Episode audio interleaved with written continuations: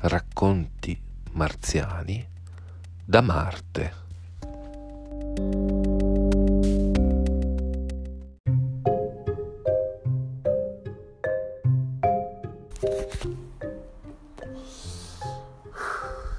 Isabella Allende, Afrodita, con la punta della lingua. Nonostante la mole di libri di cucina pubblicati attualmente, c'è poco scritto sul gusto. Perché definire un sapore è difficile, quasi quanto descrivere un odore. Entrambi sono spiriti dotati di vita propria, che appaiono senza essere stati invocati, per aprire una finestra nella memoria e portarci attraverso il tempo a un episodio dimenticato. Altre volte li invochiamo con ansia, cercando un effetto erotico del passato e loro invece ci mettono di fronte alla nostra nuda innocenza. Siamo onnivori, possiamo mangiare qualsiasi cosa, amiamo la varietà e passiamo la vita a sperimentare diversi sapori, quasi tutti squisiti, perché nell'infanzia tolleriamo solamente quelli neutri o dolci. Nessun bambino apprezza la senape, anche se adora la Coca-Cola. E conosco molti adulti che non hanno imparato a mangiare il caviale. Meglio così, ne resta di più per noi. La scienza dice che possiamo differenziare solo quattro sapori, dolce, salato, amaro e acido. Tutti gli altri sono una mescolanza di questi, con un'infinità di odori diversi. Mi attanaglia un dubbio. Come classificare allora il sapore metallico della paura? Quello sabbioso dell'invidia o quello spumeggiante del primo bacio? Non importa, mi otterrò le opinioni dei saggi, visto che le mie mancano di riscontri autorevoli. Il piacere di un sapore si concentra nella lingua e nel palato, anche se spesso non nasce da lì, ma dal ricordo. I componenti essenziali di questo piacere risiedono negli altri sensi, la vista, l'olfatto, il tatto e persino l'udito. Nel cerimoniale del tè in Giappone, il gusto della bevanda è la cosa meno importante, in realtà il tè amaro, ma le serene intimità delle pareti nude le linee semplici degli strumenti, l'eleganza del rituale, la profonda armonia dei gesti di chi lo offre, la quieta gratitudine di chi lo riceve, l'odore delicato di legno e di carbone, il suono del mestolo quando si versa l'acqua nel silenzio della stanza, contribuiscono a costituire una festa per l'anima e per i sensi. Il sapore è associato alla sensualità molto più di quanto i puritani vorrebbero.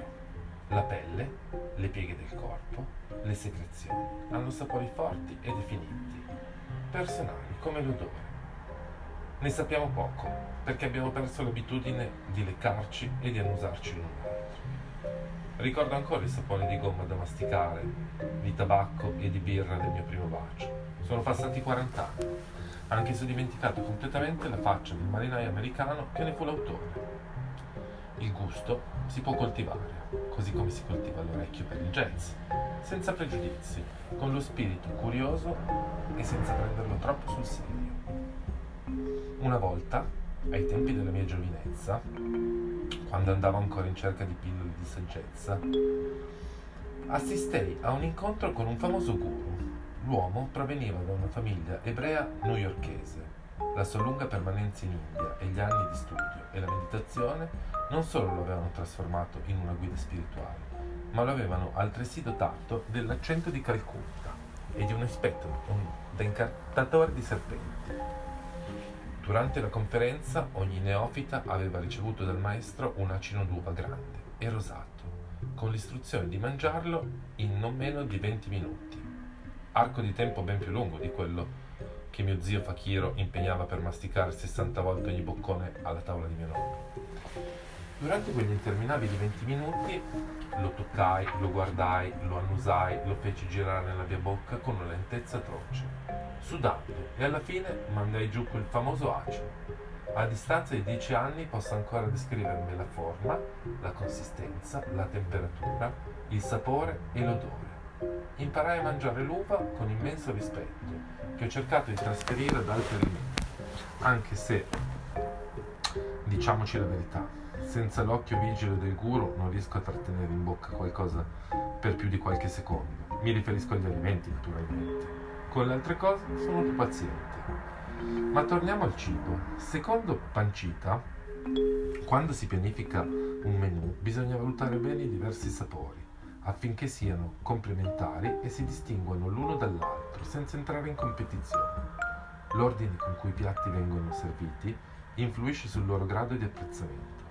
È meglio non entrare subito nel vivo con la pietanza più succolenta, perché se la si serve per prima tutto il resto sembrerà insipido. Un magistrale ossobuco è sempre il protagonista perché annienta qualsiasi piatto che osi opporgli resistenza. Va servito dopo una discreta insalata a seguito, come finale, leggero ma un gelato. Una cena ben programmata è un crescendo che inizia con le note soavi di zuppa, passa per i delicati arpeggi di un intramezzo, culmina con la fanfara del piatto principale, cui seguiranno infine i dolci accorti del dessert. Procedere così è come fare l'amore con stile, iniziando con le insinuazioni, assaporando i giochi erotici, arrivando al climax con, con l'abituale fragore, per inabissarsi alla fine in un amabile e meritato riposo. La fretta in amore lascia un bruciore di ira nell'anima e la fretta nel pasto altera i rumori fondamentali della digestione. Le, pupille, le papille gustative, come gli organi più grandi e come quelli meno grandi, si affaticano. Nei banchetti e nei ristoranti di lusso, tra due piatti importanti, in genere si serve una piccola porzione di sorbetto agrodolce, che cancella ogni traccia del piatto precedente, prima dell'assaggio del secondo.